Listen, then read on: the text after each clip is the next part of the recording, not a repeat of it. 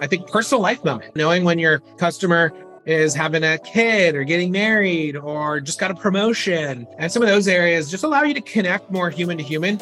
And while there may not be an immediate ROI, like the minute after you send them a baby onesie, they're going to remember that. And then when they come to renew or they come to expand, they're going to be like, hey, I like working with Kris. I'm going to miss working with Kris because I built relationship, I built rapport with him. And at the end of the day, people buy from people, people renew from people. Hello, my name is Lauren DeSouza, and you're listening to Retain the Customer Retention Podcast. More and more companies are wanting to focus on retaining customers, but what exactly are the powers of customer retention? And how are companies using it to keep their customers coming back for more? That's what we're here to find out.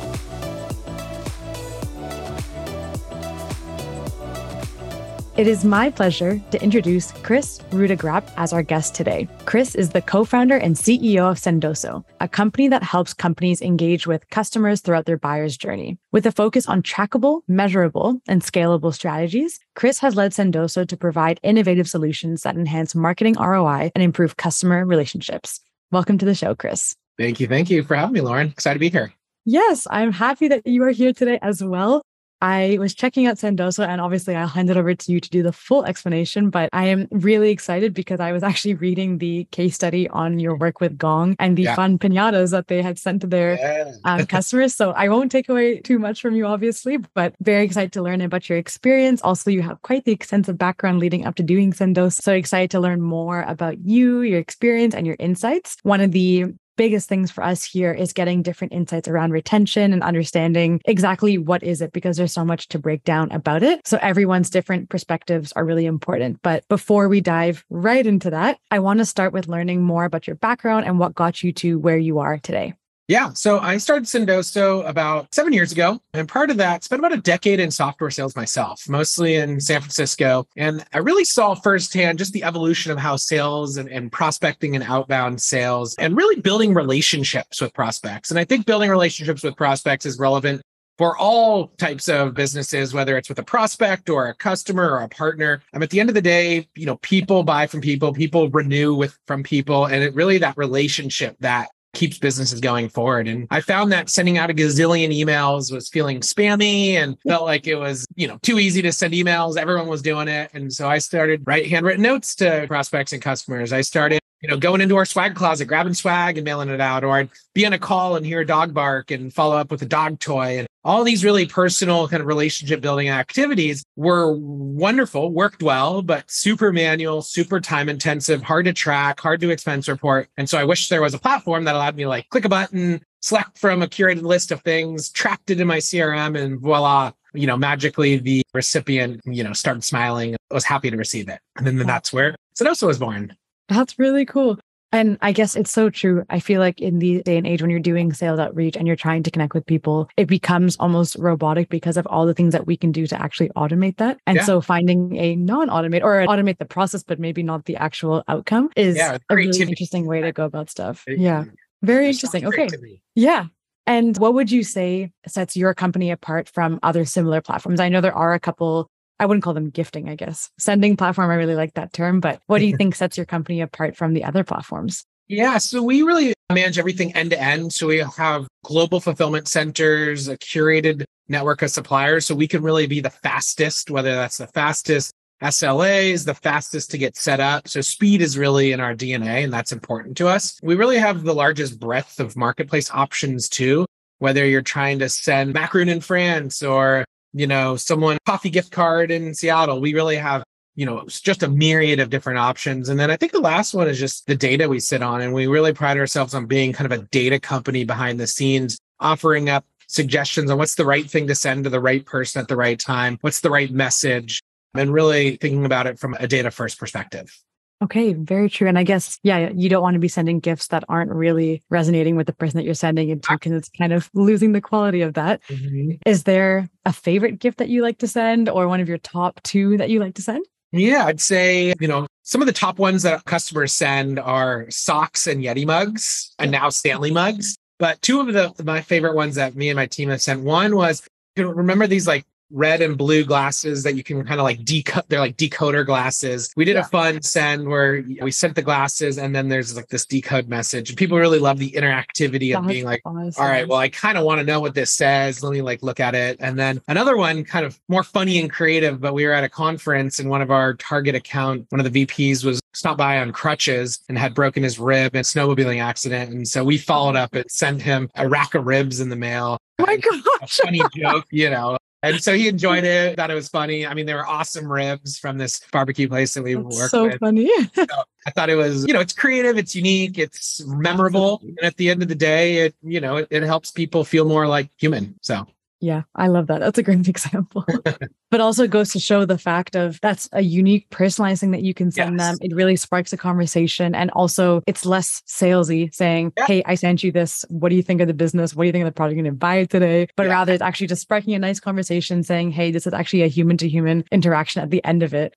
I say a lot of time, you know, you're really just trying to grab a person's attention again, whether that's in sales or even, you know, a busy customer that you're hard to get a meeting with or that, you know, you're really working to try to expand and retain them. And how do you grab their attention again? And sometimes sending an email isn't the best way to grab their attention, but sometimes it is. But if you're using all the different techniques and, you know, sending a, a creative gift being one of them, it's just another great opportunity to grab attention.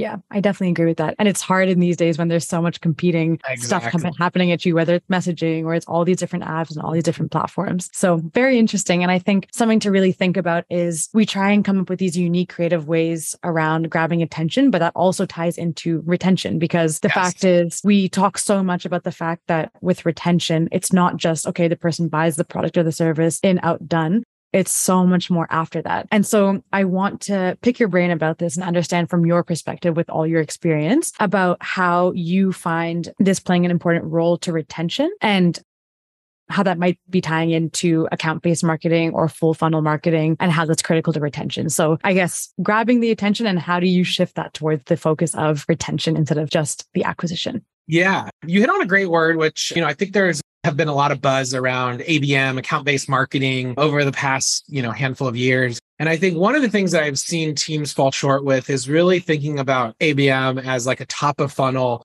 demand gen strategy. And you really you put all the effort into saying, okay, let's find our named accounts, let's orchestrate the teams together to go after those named accounts. Let's put all of our marketing dollars into creative campaigns to target these named accounts. Let's close them and then let's go back to more target accounts. But yeah. instead, it's really like, well, why aren't you already have, you know, a named account list, aka your customer list? Why don't you focus more of your effort on doing, you know, account-based marketing tactics to your customers and to drive retention? And I think one of the ways I've seen it work really well, one of the things we do is we really think about it as kind of full funnel marketing. And for that purpose, we end up trying to say, hey, how do we drive adoption? How do we drive usage? How do we drive advocacy? And at the end of the day, if you're really focused on those things, you can end up driving expansion, which at the end of the day is going to drive more retention and revenue. And so we've, instead of some people thinking, hey, let's just do ABM to our customers, let's just try to sell them, sell them, sell them. It's more like, how do we just drive more usage, drive more engagement? And at the end of the day, that leads to that retention and expansion that you want. Yeah, absolutely. And so, how would you? So, let's say you were giving advice to someone who was thinking about the idea of account based marketing, because yeah. I actually haven't heard that term myself before, and maybe it's starting to grow in popularity. Yeah. But I'm sure when someone's hearing this right now, they're probably thinking to themselves, okay, that's a great point. How do I go and put that into practice? So, what would be your piece of advice to someone thinking about how to implement more of account based marketing or this full funnel marketing that you mentioned in their processes so they drive usage and engagement rather than just focusing on how do we get that upsell or that upgrade or that thing? Because that I'm sure will be the intended outcome after the driven usage and engagement. Yeah. I think a couple key takeaways. One is to really just think about the funnel not stopping at at the closed one. And I think that opens up a lot of opportunity to say, hey, marketing team, some of these amazing marketing campaigns you're doing to drive top of funnel, like why don't we do more of those to our customers and really think about that? And so, one, I think that's just kind of a mind shift. Two, there's a lot of tools out there that are helping with account based marketing. And so, there's a plethora of software that, you know, Google account based marketing, you'll find a lot of different tools which can help you get going. And I think that's important. And then ultimately, at the end of the day, I think it's, you know, a lot of account based marketing is coming up with creative campaigns, targeted lists. And so, I think it, you know, leveraging tools like Sendoso can be a great step into doing that. Okay, awesome. I really like that. And even I guess the whole concept of your platform being around gifting and Yeah. I guess gifting might be the wrong word. I really I'm going to go back to the whole idea of sending because I like that you market it that way. Very cool. because I guess it's not really a gift but it's a form of communication of some Yes, sense of what I understand. But mm-hmm. how do you think that companies can utilize these sending or these gifting strategies in their customer experience initiatives? So I'll give you a bit of context around that. Yeah. In the terms of customer experience, we always talk about how are you always surprising and delighting? How are you Mhm. bringing that really nice feeling? So it's not just shoving down the upsell down people's throats, but rather giving them a really good experience.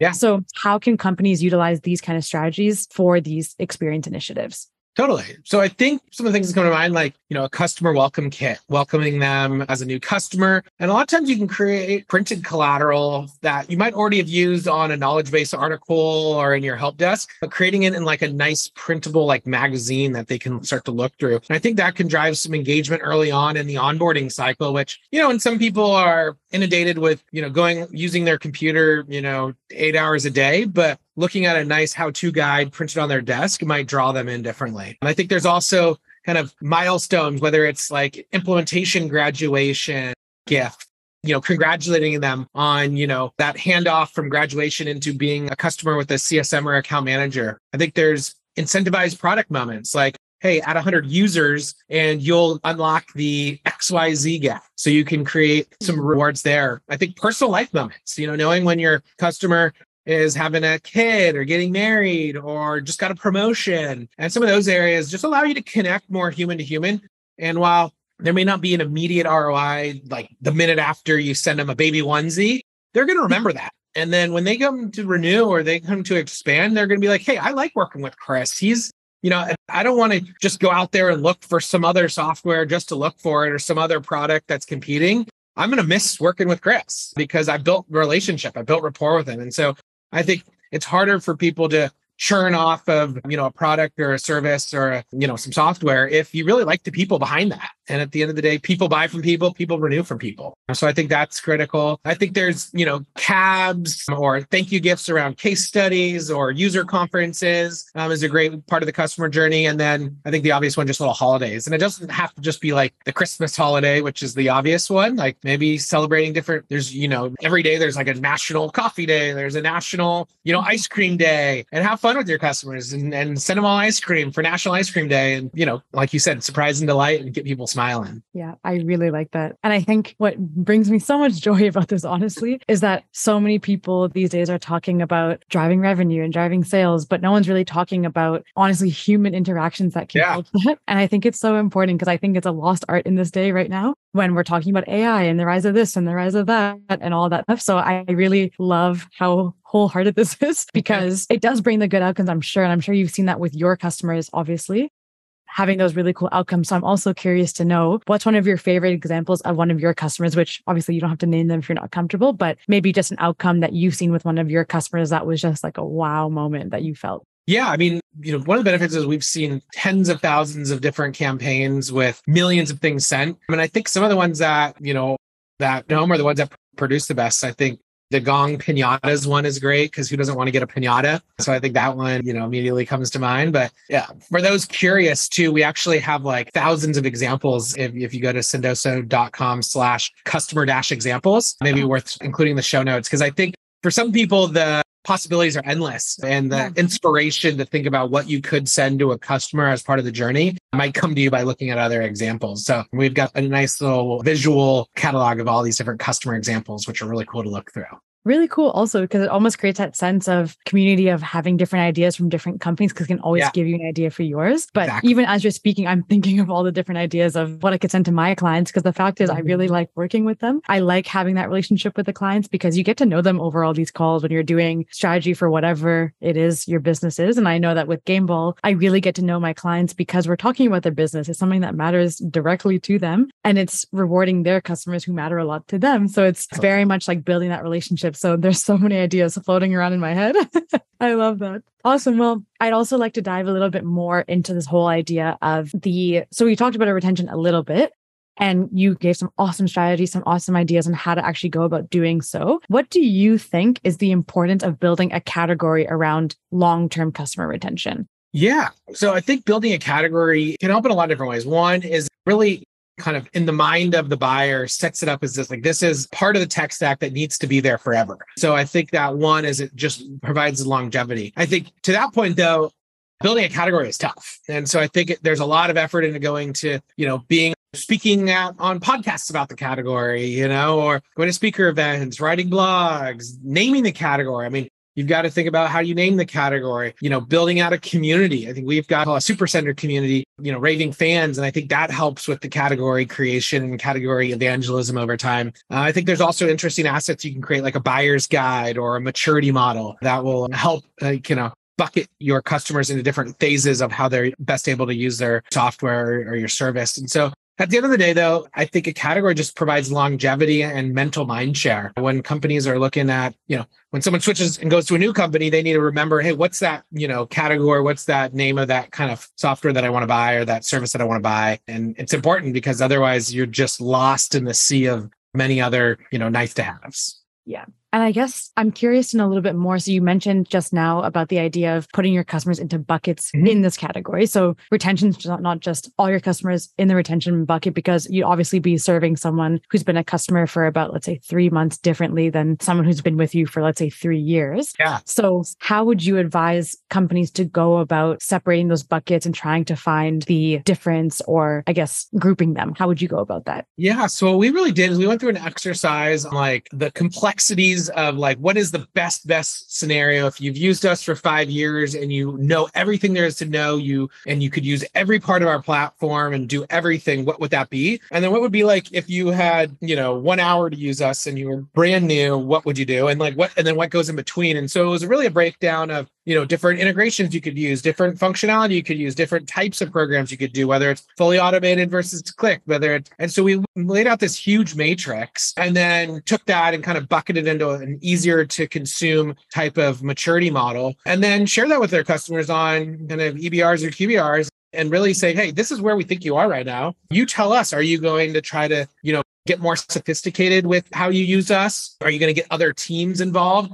Which also helps from like a retention or expansion perspective because you might be able to say hey customers that are just getting going are usually only using us for you know the sales team but our most sophisticated customers are using you know sales customer marketing field marketing. And so you kind of plant the seed where they're like well i want to be like your best customer so I want to be doing what they're doing and I want to be more sophisticated. And so then they're like, well, I need to expand and upsell. And so it's kind of a unique way to paint the picture of what else that they could be using you for, but in a model that makes them feel like they have an evolution and a path to grow with you.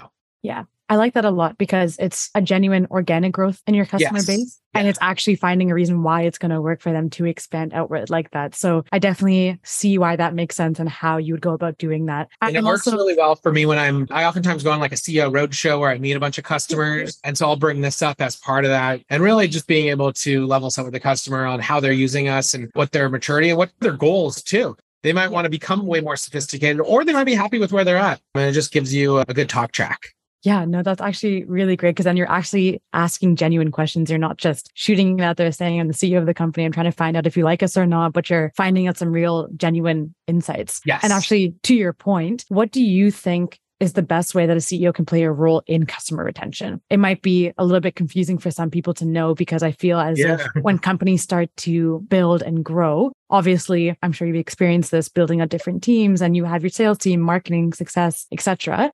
But to me, it seems quite important that a CEO be focused on the role in driving customer retention. So, what role do you think they play in that? Yeah. I mean, I'll talk on my own experience and what some of the things I'm doing, which I think are working really well. So I mentioned the CEO customer roadshow. I think it's really important. Shows you know, back to our customer success and account management teams that I really care about our customers, that I'm going to go talk to them, that I'm going to go and understand their needs and what else we could do to support them. Um, and our product team also loves it too because I'm getting product ideas and product feedback as well. So overall, I think it's critical for CEOs to have these road shows and go meet with, you know, for me, it's hundreds of customers a year. And, you know, some of them I do in person, some virtually. And it's just a great way for me to have, you know, a conversation with customers. I think you never know what you're going to hear. And, you know, if you're not not doing it, you're losing out on potentially good ideas or good feedback. Yeah. Outside of that, I think I use my executive connections through advisors, investors, and just my wide network to help with kind of some land and expand and exec level conversations into our customers. So I'm oftentimes looking at our customer base and seeing where can I help with introductions, which I think is helpful for CEOs that are well connected. And then lastly, I think for me, what I do is thought leadership. I think it's helpful to go out there and speak at conferences, to write blog posts, to, and then those types of content can get clipped up into little snippets.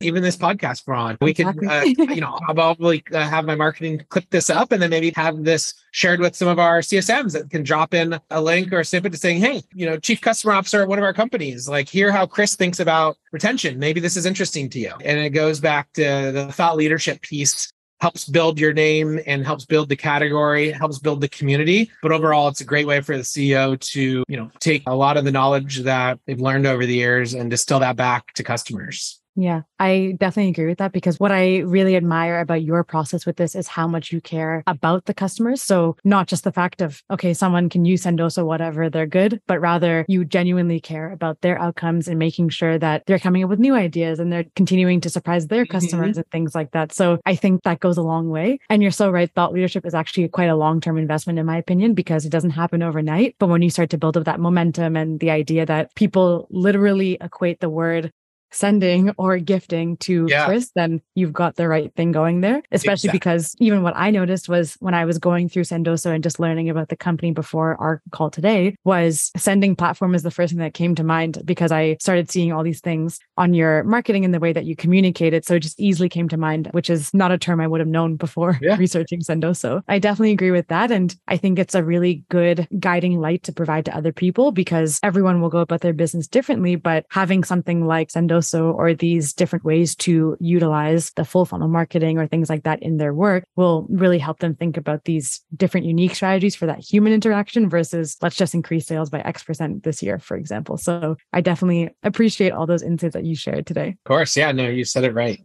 Awesome. Well, I have one final question and then we're going to go into lightning round. It's actually my Oh, favorite for okay. the entire show. lightning round is a lot of fun because it basically is my time to ask fun questions and you have to answer as quick as possible. But before we get to lightning round, I was curious to know since you're in this space, I'm sure you see a lot of different companies doing a lot of different things. And I'm curious if you, as a customer or a consumer, have had an incredible experience where you've been sent something or you've had a really nice customer experience from the customer point of view. Yeah. I mean, again, I think the personalized gifts are some of the best. And so I was on a webinar or podcast that I mentioned that my favorite tequila was Casamigos tequila. And somebody listened in, got that, and like a week later sent me some tequila to my house with a nice note. way. So I was like, of course I'm going to reply. And they had kind of a nice little message that resonated with me in terms of why they sent it and then why their service, you know, was that I should take a look at. So I think it goes back to, again, just, you know, listening to, you know, podcasts and webinars with prospects on them could be a great way to find out something unique and personal and then use that in your personal outreach. Yeah, I really like that. Actually, it seems even more fun than just the typical cold outreach. Right? Seems like a way to go. Buying tequila for possible customers. Great approach. That's awesome. All right. So, with that, we'll reach our lightning round. And so, basically, I have three quick questions for you. Just answer them as fast as you can possibly think of an answer, and we'll take it from there. Let's. So, first question Which would you rather market, iPhone or Android? iPhone, definitely iPhone. Why is that? I just like the iPhone. I think there's probably more flexibility with the Android, given that there it has like a wider base of users that you can, you know, hack the Androids and all, you know, there's all these different use cases. But I mean, the iPhone at the end of the day, I think has this prestige to it. So Yes, I definitely agree. Actually, I think every single person that we talk about iPhone or Android or just something about iPhone, I always say my favorite feature of all time is the fact that when you get sent a verification code, it pops up in your auto. I know. bill. I don't know who came up with that, but Yeah, man, I know. that person is a that. genius. Yeah. awesome. Okay. The next one's a bit of a fun one. So, what is the worst marketing idea you've ever had? All right. The worst one. So probably like four years ago, I was really, I had this idea where I wanted to do tailgating in an RV across the country, called it B2B tailgating. And I thought it was like an mm-hmm. amazing idea just to go to sports games and get the Sendoso brand out there. It would be a big marketing campaign. I think I put my marketing team on like one month project, trying to figure it out, get the pricing, get all of that. And then it was just way too much. And we ended up doing like a super, super mini version just here in San Francisco. But I think it was a bad idea because I wasted like a month of their time going down. it sounded cool, You- but You had to try it. not- I, I wish that worked out, honestly. All right. And last but not least, with Apple's new VR headset, do you see virtual reality being used as a new way to advertise and market? For sure. I think so. I think especially with Meta pushing AR, VR, and you know, I think in the future, I think it'll be an interesting advertising platform and maybe a cool way to do send some gifts too virtually. Yeah. I feel like you could open up a whole new world of possibilities with that. I love it. Awesome. All right. And so just to kind of close out, we always like to provide a piece of advice or something like that that you'd like to share. So is there a piece of life or marketing advice that someone shared with you once that has always stayed with you? I think it's maybe just general advice, but one of the things a mentor way back in the day told me is it's not what you know, but who you know. And it was kind of a short quote, but it really inspired me to just continue to network as much as I could, as often as I could, because you never know who can help unlock that next door for you. And so, yeah, it was kind of short and sweet, but it's not what you know, but who you know. No, I really like that. It's actually something I really thought about when I was starting a business a while back and I was trying to find a co-founder and it was actually during COVID. So it was a whole mess. People did not want to take the risk of starting a business at that time. And it was so true of the fact that not what you know, because I can have all the expertise in the world, but finding a co-founder, I needed to have those connections to actually find the right person. And it took so many conversations to get to that person to make sure they were the right choice. But it was literally all about who you know at that point. So Totally. it gave me a great exercise on the fact that network is really everything. So I Mhm. definitely agree with you there. Great. Well, thank you so much for joining us on the episode Yeah, today, thanks for Kris. It was awesome to have you. And I know myself, and I'm sure many people listening to the episode will head over to Sendoso and figure out the next fun gift that they're going to be sending. But thank you so much. And I really appreciate you taking the time to chat with me today. Of course. Thanks for having me, Lauren. See you later. Awesome. Have a good one. Retain the Customer Retention Podcast is brought to you by Gameball. If you want to turn casual buyers into loyal, lifetime customers, make sure to check out the episode description to book a demo with Gameball today. Also, make sure to subscribe to Retain the Customer Retention Podcast in Apple Podcasts, Spotify, or wherever you get your podcasts and you never miss an episode. Thanks for joining me. See you next time.